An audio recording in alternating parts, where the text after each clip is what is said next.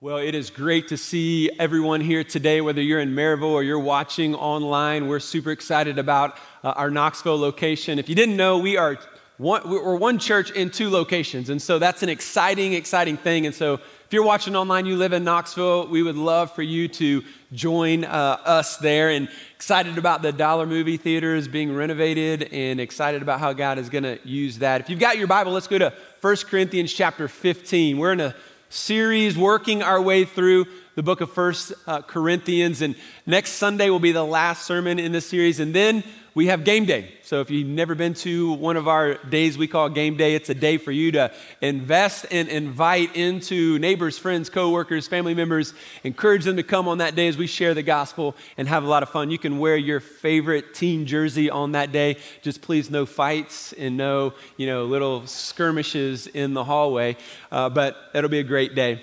Have you ever known a really skeptical person? Somebody who just doesn't believe you when you tell them stories. They just have that wall up and they're just super skeptical.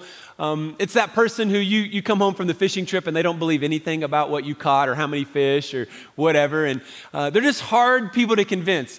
My mom, when it came to movies, was hard to convince. She was super skeptical of any fairy tale, sci-fi type movie. She just hated sci-fi movies, Marvel movies, those kind of things. She didn't like it. She was more of a realist. She liked the real stories. She loved to read books and she loved to watch movies that were based on true stories. And so she would go watch movies with us though, but as a kid, I would just remember her, these sci-fi movies, just hear her mumble under her breath as we're watching the movie, "Oh, come on. A lightsaber? Yeah, right." You're like, "Mom, it's just make-believe. Just watch the movie, right?" That's how she was, and so she just didn't believe in all of the fairy tale-esque type stuff, and I was thinking about that this week, because when it comes to the story of Jesus, when it comes to the gospel, she didn't view that as a fairy tale. She didn't view that as this made-up, make-believe type story. She was convinced that the gospel was true. She was convinced that the grave was actually empty on that Easter Sunday morning, and that Jesus was in fact alive. Now, some of you are skeptical. Some of you are watching today, you're connecting today, and you're skeptical about the whole resurrection. You're skeptical about the cross. You're skeptical about Jesus. And so you consider yourself maybe an intellectual person. You've thought through this and you've tried to gather evidence and whatnot, but for whatever reason, you find yourself here today and you've not really truly bought into the whole Jesus thing. You've not truly bought into the whole concept of Christianity. And maybe it's because of past hurts. Maybe it's because, as a kid, you saw your parents and they were kind of hypocrites and you didn't think it was like real, or maybe people in church hurt you in some way. And so we bring a lot of baggage into a setting like this. But at the end of the day, I want everybody to really dial in on this one question. Is Jesus alive? Because the way that you answer that question changes everything about your work environment. It changes everything about your marriage. It changes everything about how you approach school. It changes everything about how you approach your marriage. And so I want everybody as we walk out these doors today to settle in on that question, like, are we convinced that Jesus is alive, or are you someone that says, "No, I don't think he is alive. I think he died." And I want you to at least admit what you believe and own it today. But in 1 Corinthians chapter 15, we're going to see some pretty strong evidence to the reality that I believe that Jesus actually is alive today. Let's jump in to chapter 15, verse 1 together. He says, "Now I would remind you, brothers, of the gospel I preached to you, which you received, in which you stand, and by which you are being saved. If you hold fast to the word I preached to you, unless you believed in vain.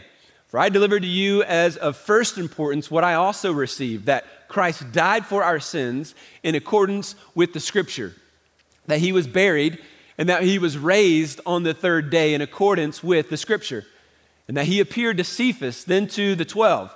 Then he appeared to more than 500 brothers at one time, most of whom are still alive, though some have fallen asleep.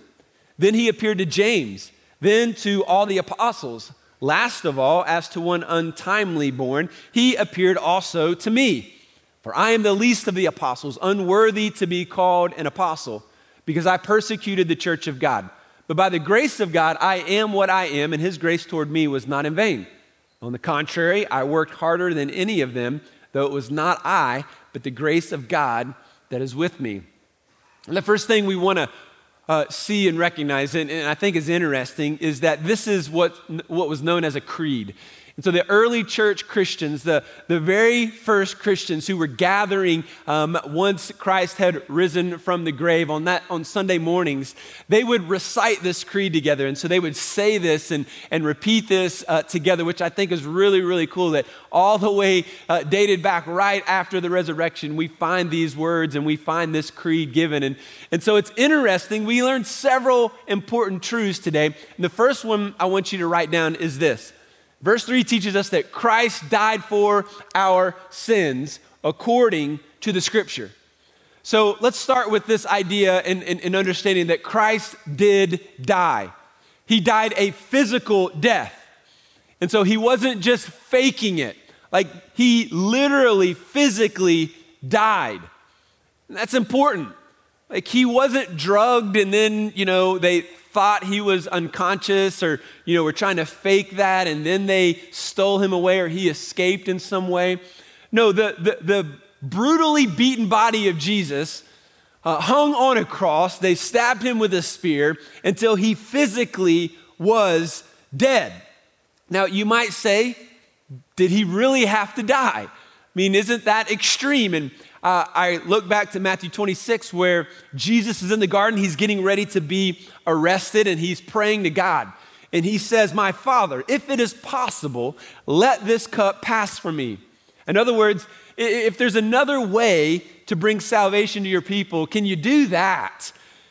And can you imagine God in heaven hearing his son pray this prayer and then God saying, well, actually, there is another way, Jesus, but you know what? I really want to see this. Go ahead and get arrested, suffer, and die. Of course, God wouldn't do that. That's absolutely ridiculous. The fact is, he had to die. There was no other way. He was the only solution to the problem of sin. He was the only solution to give us a promise of heaven.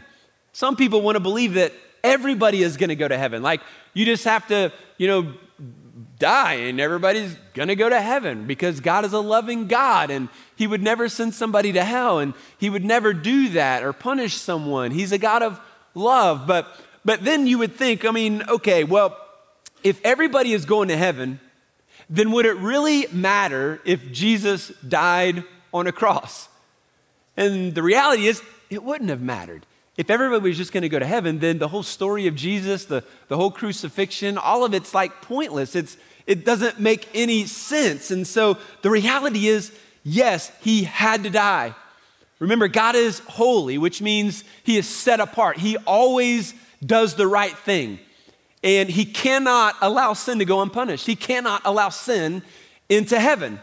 So God becomes a man in the form of Jesus to live a sinless life. To show us, yes, how to live and honor our life to God. But most importantly, he is dying for our sin, which is the next point I think is important. Jesus died physically because everybody has sinned. You have sinned. I have sinned. Romans 3:23 says that we have all sinned and we've fallen short of the glory of God. And so sin in the New Testament, that actual word means to literally miss the mark. And so when we sin, born with the sin nature, we are missing the mark. We're missing God's will in our life. We're choosing to do things that are against God's will. That is sin. When sin occurs, born with this nature, it means that we are separated from God. And it means that it is impossible for you and I to have heaven once we die. It's impossible with sin. And so Romans 6:23 says, the wages of sin is death, but the gift of God is eternal life through Christ Jesus our Lord. So the wages of sin, or in other words, the payment that you and I have to pay because we are sinners is death. Every single one of us will face death. We know this. We don't like to think about it, but the reality is our bodies are wearing out. Our bodies are giving in. No matter how great your diet is, it is failing you. and one day we will all face death. But he says the gift of God is eternal life through Christ Jesus our Lord. Now, what is death exactly? What are we experiencing? Some people believe that death is just kind of the end of existence. And so everybody dies and then it's just like over. There's no afterlife. Everything just ceases and it's just oblivion, right? And so in that worldview, then it doesn't matter how you live your life. It doesn't matter if you have a moral life. It doesn't matter if you do good to people. There's no accountability after death. There's no judgment after death. And so it really wouldn't matter at all. Some people just want to spend time delaying death. And so they go after the best and greatest diet, and they focus on the greatest exercise program. And so I'm going to go keto, or I'm going to, I'm vegan or whatever. Have your miserable life if you want to. I'm going to eat bacon and biscuits and gravy, but it's all in proportion, right? That's the key. Anyway, I digress here. The reality is, like, you can focus on health, you can focus on diet. Hopefully it delays our death, right? We all hope that is the case. But at the end of the day, whether you think about it or not, it's going to happen. And so it's important for us to gather and to recognize and to actually embrace the reality of death. Now, really, there's nowhere else in the world, in our culture, that's going to bring us to that truth. You're not talking about that at work. You're not really gathering with your family and have a conversation about death before lunch. Like, this is the setting where we focus on those eternal, difficult, hard questions. And the reality is we will all face death. And yes, death is scary. It's unnerving for us to think about, but it's important that we embrace it, and it's important that we start preparing for that day now. So practically speaking, if you don't have a will, you need to get a will. If you have kids and you don't have life insurance, especially young kids, you need to go buy life insurance so that they're taken care of. Those are practical steps to prepare for death. But most importantly, every single one of us need to begin to start preparing our soul for eternity, because we are not promised tomorrow. There's a lot of promises in the Bible, but God never promises us tomorrow. The Bible actually says today is the day of salvation, which means when you get an opportunity to give your life to Jesus and you feel the presence of God in your life calling you to make a decision for him in some way, do it right then and right there, because you never know what tomorrow might hold. But the greatest tragedy in life is not actually death. The greatest tragedy in life is someone who lives their entire life without finding their purpose, without discovering the meaning of life. How miserable it is. And I talk to people every week almost who don't know their purpose, and they don't know the meaning of life. They don't know why God put them on this planet. And if you don't know the answer to that, you're struggling today in every area of your life. But it's not a question of existing after this life, because the scripture's clear. After this life, everyone will live forever somewhere. Our soul, our spirit will live forever somewhere, according to the scripture. So Jesus died because of our sin. But then thirdly, Jesus died actually to take your place. So in 2 Corinthians 5:21, it says, God made him who had no sin to be sin for us. So God created and allowed this gospel to flourish, right? Jesus has eternally existed, and God makes him who has no sin to be sin for us, so that in him we might become the righteousness of God. He is taking our place. My sin, your sin, is being placed upon Jesus as he is our sinless substitute, paying for our sin on the cross. And so by faith in him, we are now legally, our debt has been paid. The debt that we owed God is paid by Jesus. Now God doesn't see our sin. He's removed our sin. Now he sees the righteousness of Jesus upon us. Yes, I still struggle with sin. Yes, sin is still in our life. But what allows us to enter heaven is not the good deeds that I performed. It's not because I'm a pastor or I did X number of good things in my life. The only way into heaven is by faith in Jesus. God declares us righteous because of the faith that he has given to us in his son, Jesus. So he took our place on the cross. And then secondly, verse 4 says another important truth. He says Christ was buried and rose according to the scripture. So you don't bury somebody that's not dead. So again, he was buried after his death and he rose according to the scripture. So this is incredibly important. Jesus's main accuser was a Jewish high priest named Caiaphas. And Caiaphas is the one that accused Jesus of blasphemy for claiming that he was the Son of God and handed him over to Pilate to be killed. So he's a huge kind of player in the whole scene of Jesus's trial and death. Several years ago, they were excavating and digging in Jerusalem, and they actually found the burial site of Caiaphas. They think they found that and some of his family members around. And we actually got the privilege several years ago of actually going and walking around that area and seeing it for ourselves. And it's interesting that when you think about the life of Jesus, there are so many facts. Like you can find the grave of Caiaphas, but nobody, not even his accusers, nobody to this day has ever uncovered the grave of Jesus. Nobody has uncovered the body of Jesus. Think about that. His body was laid to rest in a tomb that belonged to Joseph of Arimathea. That was a very prominent member of the Jewish council.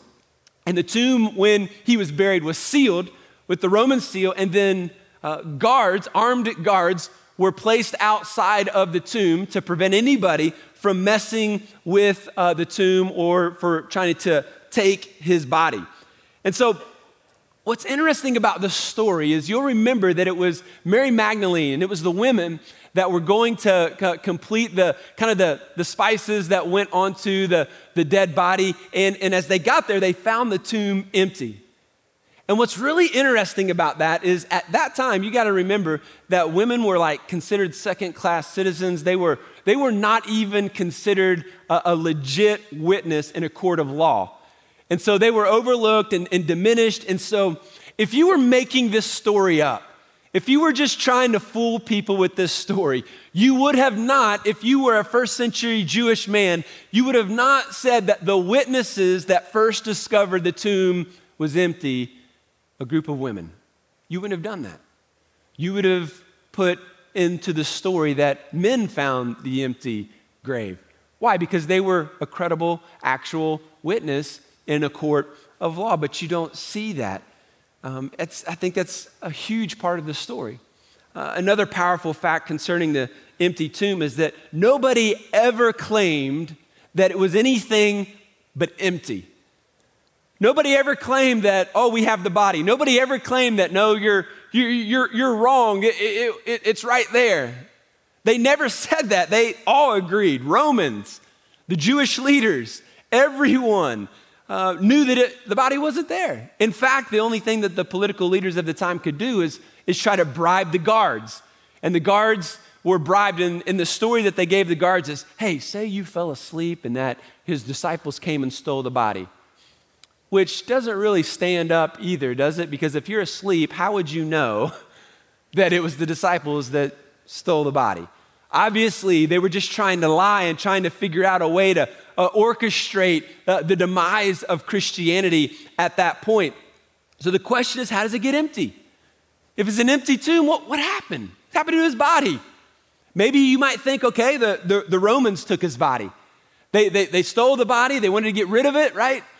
But that doesn't make sense because the Romans wanted Jesus dead. They wanted this whole thing to be done with and forgotten about. So if it was as easy as going to get his body, they would have marched his dead body down Main Street saying, look, everybody stop freaking out. This is Jesus. This is his dead body. He did not raise from the grave. Same with the Jewish leaders. You might think, well, maybe the Jewish leaders stole the body. But the same was true. They wanted Jesus dead. They wanted the Christian movement to be finished. They didn't want it to happen. So they would have been the first in line to hold up, to march down his dead body, but they didn't because they didn't have it. You might think, well, what if the disciples did that? Maybe they wanted to kind of, create this whole story, and so they're the ones that actually stole the body of Jesus. But if you think about it logically, they had nothing to gain by removing the body or hiding the body, and they had everything to lose because they were tortured, they lived lives of poverty, many of them were killed for their faith. Now, think about that. Would they have really gone to that length if it was all just a big hoax, a big lie? Surely, out of the hundreds, if not thousands of Christians at that time, somebody would have said, okay, don't kill me. It's all a lie. We took his body. But you don't see that. Maybe the women went to the wrong tomb. Some people say that, well, they just went to the wrong tomb. And it's like, okay, well, Peter went to the tomb as well. Did he have amnesia as well? They forgot where they had just put him 3 days ago. And oh, by the way, Joseph of Arimathea, we know you owned the tomb. Did you forget where it is? No, he could have easily said, no, right there it is. And yeah, it's actually empty. So that doesn't really make sense either. I think the most, the unanimous, I think, testimony of history is that the tomb was, in fact, empty on Easter Sunday. There was no motive for the disciples to steal the body. There was no motive for the Romans or the Jewish leaders to steal the body. The fact is, Jesus really did return from the dead. Thirdly, in verses 5 and 8, this is really compelling evidence as well. There were many eyewitnesses to the resurrected Jesus. So Jesus died physically. He was in the grave. On the third day, he rose from the grave. And there are many. In fact, there were over at least 515 eyewitnesses of the resurrected Jesus.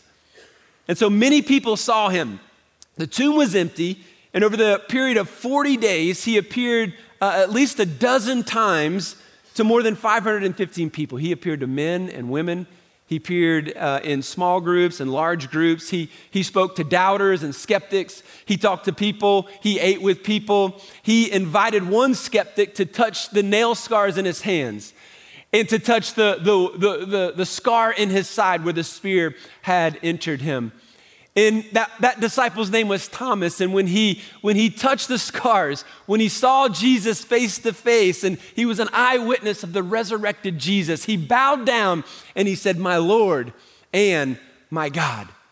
He believed in the resurrection so much that he began to preach the gospel. And the story of history tells us that somewhere in South India, as he's preaching the gospel, he was murdered for his faith and for preaching the gospel.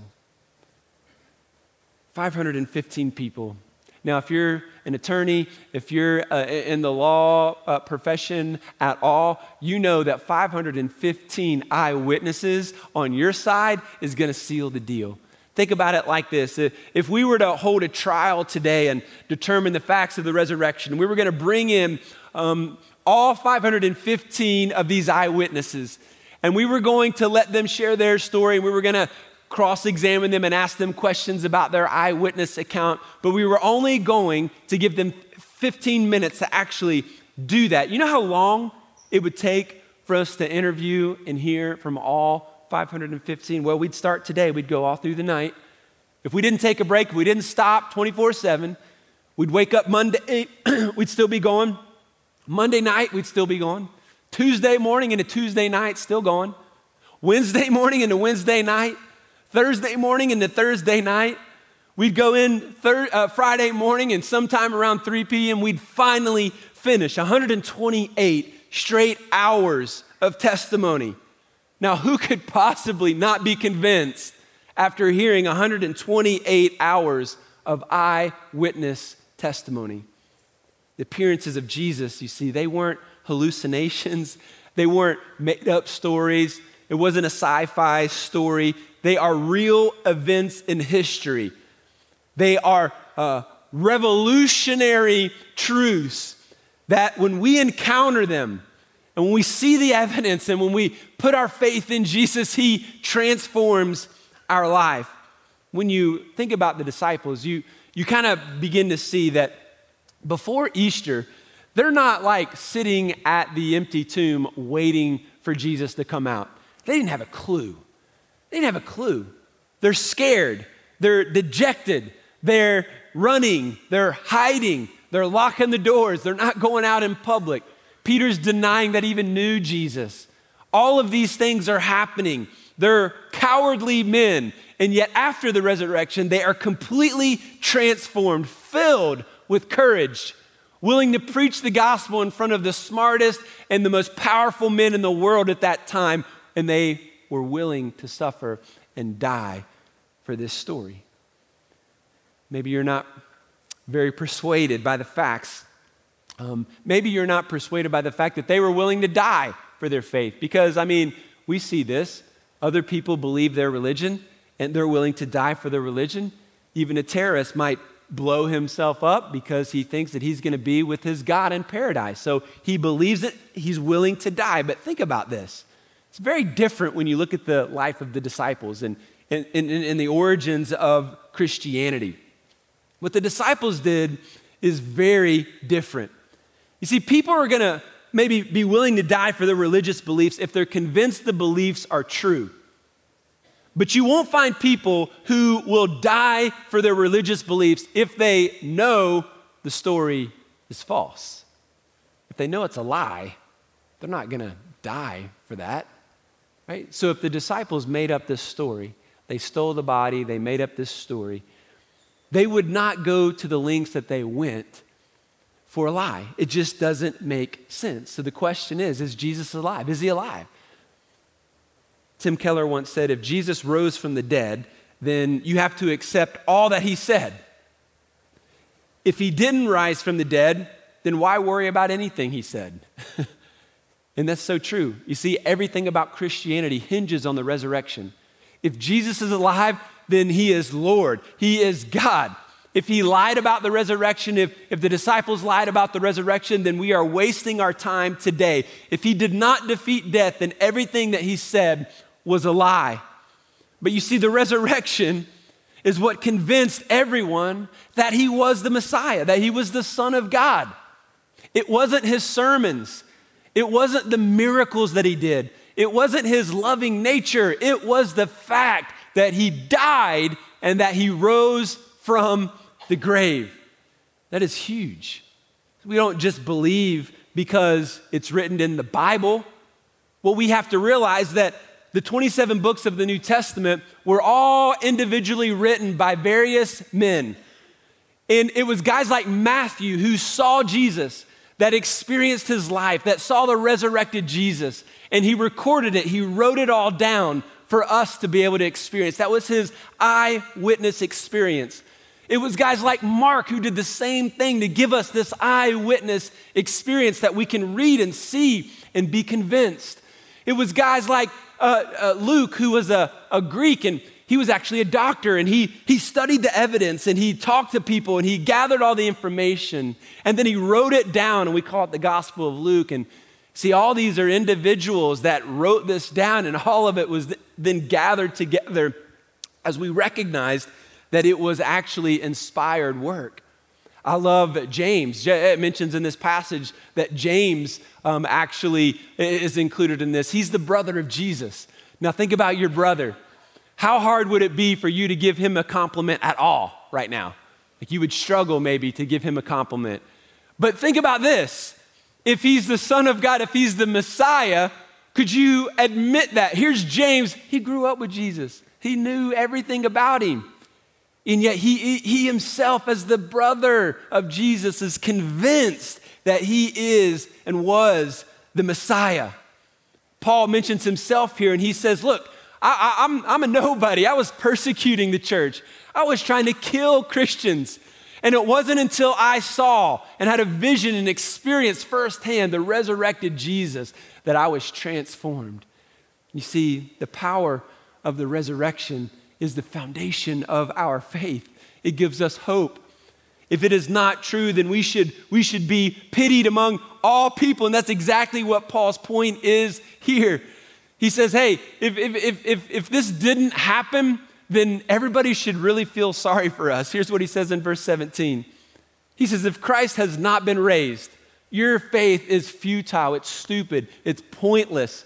and you're still in your sin, in other words, it's not been forgiven, you have no hope of heaven, then those who have fallen asleep, those who have died as followers of Christ, they've perished, they're done, it's over for them, there's no hope for them. If in Christ we have hope in this life only, we are all people most to be pitied. People should pity us, right? But verse 20, he says, but in fact, he's basically saying, I saw him. I saw him alive. But in fact, Christ has been raised from the dead. He's the first fruits of those who have fallen asleep. For as by one man came death, he's referring to Adam. Adam sinned, death entered the world, the curse entered the world. By a man came death. By a man has come also the resurrection of the dead. This man, because of Jesus, now we have the hope of the resurrection of the dead. Now, what is that? Resurrection of the dead. That's a little, sci-fi, isn't it? I'm a little skeptical about that, Trent. I don't know about that at all, but when the Bible uses the word sleep, it's referring to death. These Christians who have faith in Christ, when we die, it's like you fall asleep. And then you wake up to be in the presence of the Lord. And so when he says the resurrection of the dead, what he's referring to here is verses 51 through 58. So let's jump into that and get a little bit of truth here. He says, behold, I tell you a mystery. So it was a mystery, but he's getting ready to reveal the mystery that God has given to him. He said, we shall not all sleep, but we shall all be changed in a moment, in the twinkling of an eye, at the last trumpet, for the trumpet will sound, and the dead will be raised imperishable, and we shall be changed. For this perishable body must put on the imperishable, and this mortal body must put on immortality. When the perishable puts on the imperishable, and the mortal puts on immortality, then shall come to pass the saying that is written, death is swallowed up in victory. O death, where is your victory? O death, where is your sting? The sting of death is sin, and the power of sin is the law. But thanks be to God who gives us the victory through our Lord Jesus Christ. Therefore, my beloved brothers, be steadfast, immovable, always abounding in the work of the Lord, knowing that in the Lord your labor is not in vain.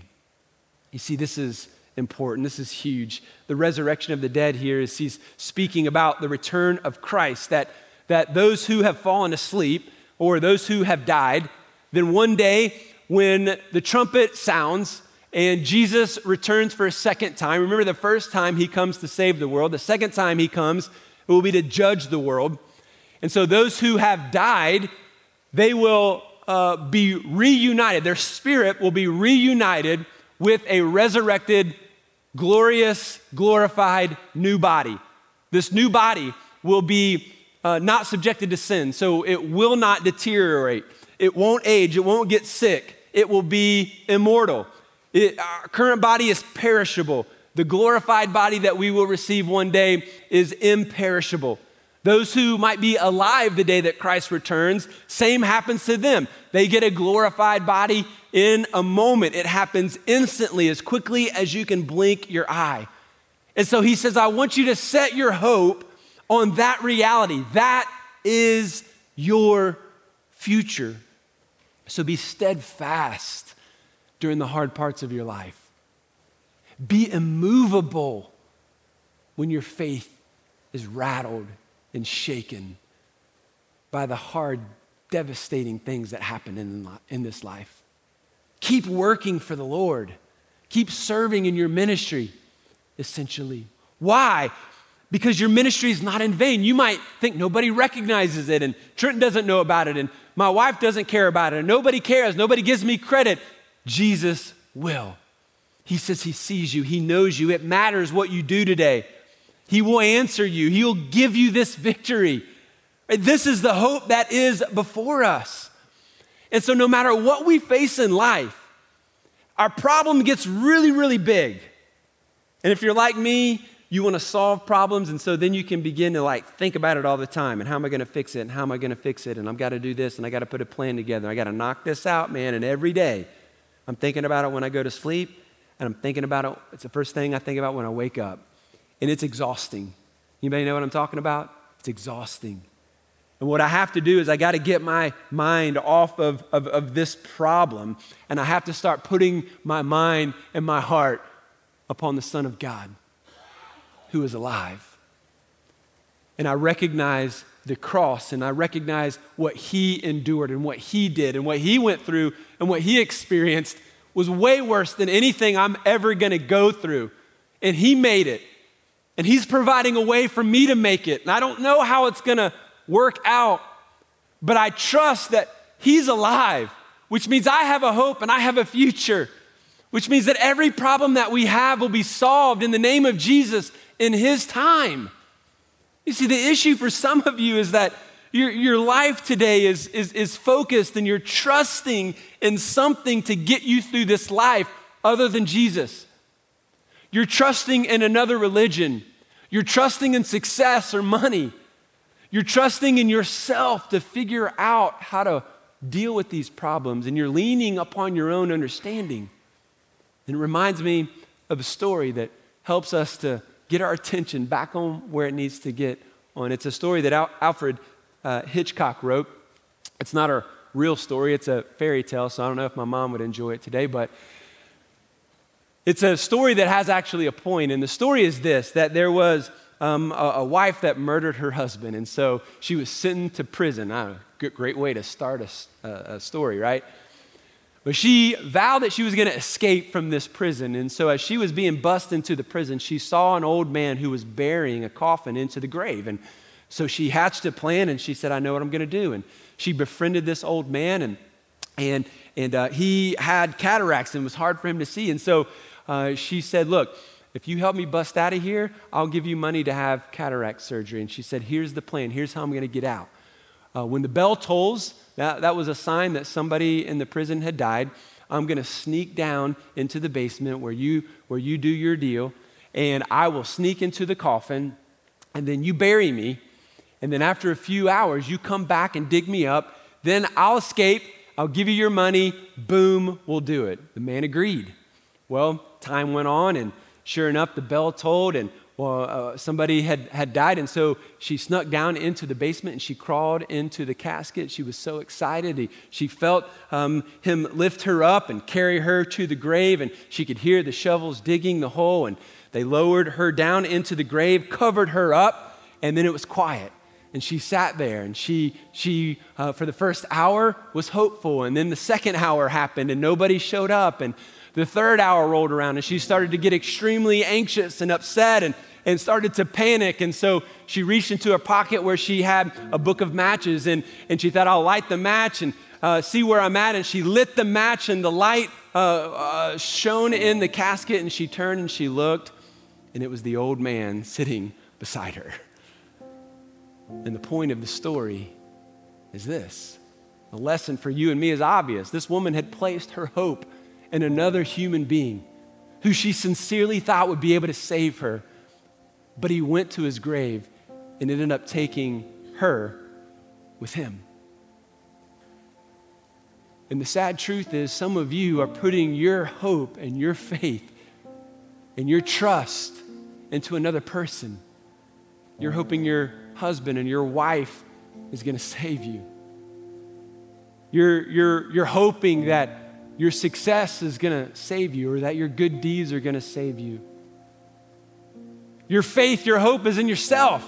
I can figure this thing out. I can do it.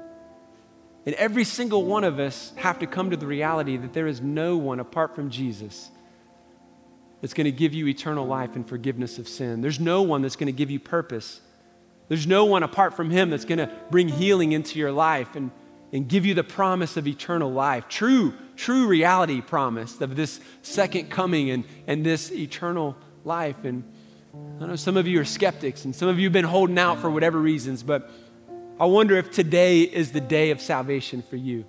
Is today the day, young person? Is today the day, older men in the room who have been stubborn and hard-hearted towards the gospel? Are you ready to give your life to Jesus? Let me ask you to bow your heads. In the quietness of this space, in the quietness of this room, if you've never given your life to Jesus, I just want to give you an opportunity to do that. And You just simply pray this prayer. Make this prayer your prayer.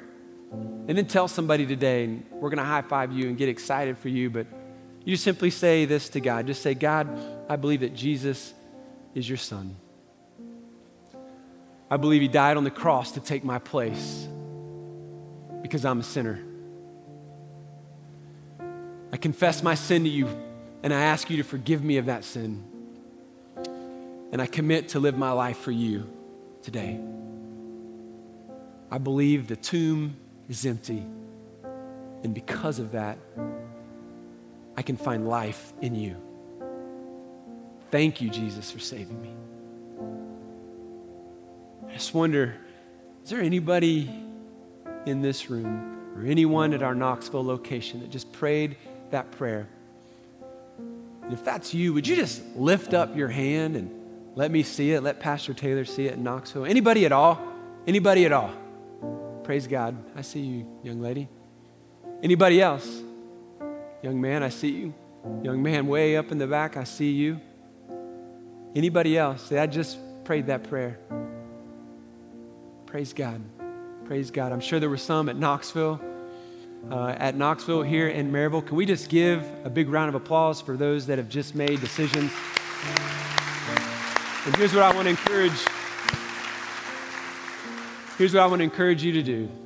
If you prayed and you made that decision today, before you leave, go to the care and prayer room and walk in and just say, hey, I gave my life to Jesus. And they're just going to be excited for you. They're going to give you some resources that are going to be encouraging for you. And they'll talk to you and help you take whatever next step you feel like God has put on your life. But don't leave without telling somebody about the decision that you made today. It's the most important decision you'll ever make. Let me ask God's blessing upon us and pray. And then we're going to close with a song to encourage us about the resurrecting power that Jesus offers to us. Let's pray. God, we are so thankful for the empty tomb. Lord, I pray in the room, if there are still some that are skeptical and struggling, I pray that they would seek out wisdom and advice from friends and church leaders that they could have these conversations with to further their decision and further their understanding.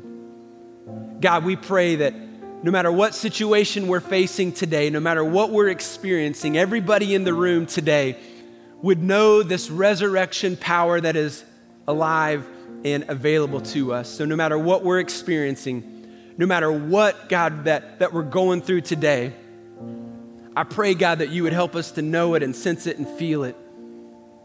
Give us the grace and the power, God, to continue to go and to move forward. Lord, we want to sing to you today. We want to worship you today. And so it's with that heart, God, that we come before you with this song. And we pray this in Jesus' name. Amen. Let's stand and worship.